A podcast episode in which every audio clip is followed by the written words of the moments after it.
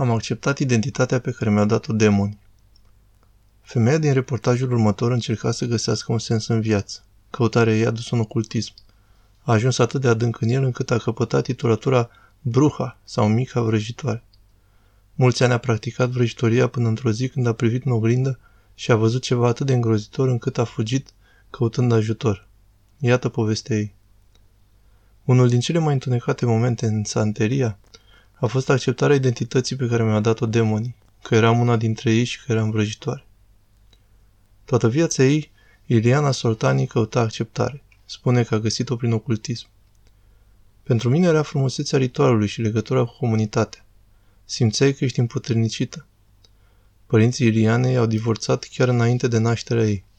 Absența tatălui a produs sentimente de respingere pe care le-a dus cu ea mulți ani. Că nu eram iubită, că nu eram suficient de bună pentru el și din cauza acestora am crescut cu o scăzută stimă de sine. Călătoria Ilianei în ocultism a început la 12 ani. În timp ce se juca cu o tablă Ouija cu prietenii ei, a descoperit că avea darul de a prezice viitorul. Unii au început să o numească vrăjitoare, un titlu pe care l-a purtat câțiva ani. Îmi găseam identitatea pe măsură ce darul se manifesta, că poate asta și eram, că eram o vrăjitoare. Am simțit că am puterea de a face oamenii să se simtă bine. În vremea când a ajuns la colegiu, Iliana ghicea în cărți de tarot. A dat la o parte ce știa de pe când mergea la biserică cu bunica ei pe când era copil, în căutarea a ceea ce numea iluminare superioară. Când citeam în cărți, nu mi se părea că fac ceva întunecat. Eu încă credeam că sunt în lumină. Iliana a renunțat la a da în cărți, dar doar pentru a se aventura într-o altă religie ocultă, Santeria, care a apărut în Cuba. Practicienii Santeriei pretind că îl urmează pe Dumnezeu practicând însă ritualuri întunecate, magie și sacrificii animale. Iliana, acum contabil, a fost atrasă puternic înspre Santeria.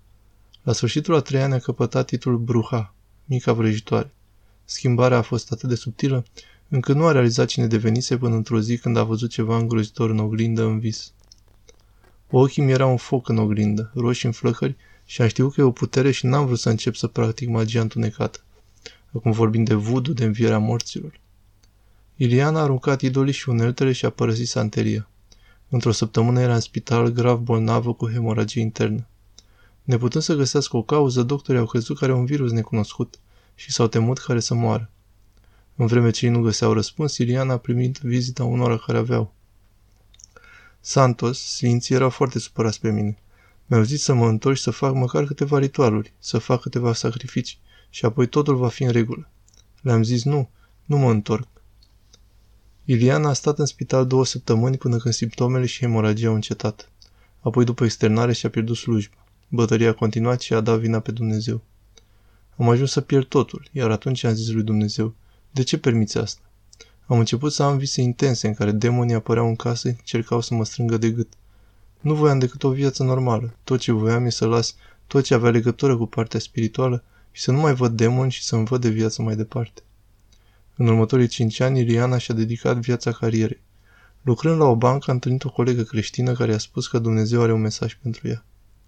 Mi-a zis, Dumnezeu vrea să-ți dau acest verset și mi-a dat Ieremia 29 cu 11.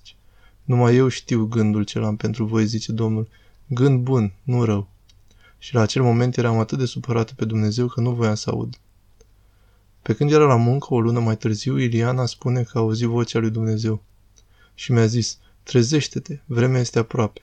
Și chiar atunci am simțit că toate simțurile mele spirituale se trezeau din nou.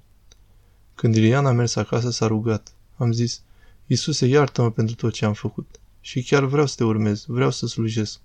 În acea noapte când m-am culcat, n-am văzut nimic în vis, dar am auzit. Ne bucurăm pentru că te-ai întors. Și am zis, cine sunt eu ca tu să faci asta? Și mi-a zis, ești fica mea iubită. Vreme de un an a petrecut timp cu Dumnezeu și a învățat cum se audă glasul. A îndepărtat toate identitățile false pe care le aveam. Nu mai eram vrăjitoare, eram fica lui cea iubită. Nu mai eram orfană, nu mai aveam manifestări demonice, nu mai era anxietate, frică. Am intrat în această viață de pace, având încredere completă în el. Aziliana e măritată, are un fiu și agent imobiliar. A scris o carte despre călătoria de eliberare de ocultism.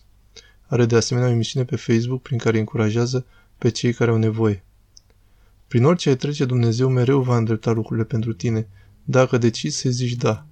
Dumnezeu te iubește și vrea să aibă o relație cu tine. Caută-L pe adevăratul Dumnezeu, singurul Dumnezeu adevărat, prin Fiul Său, Iisus Hristos.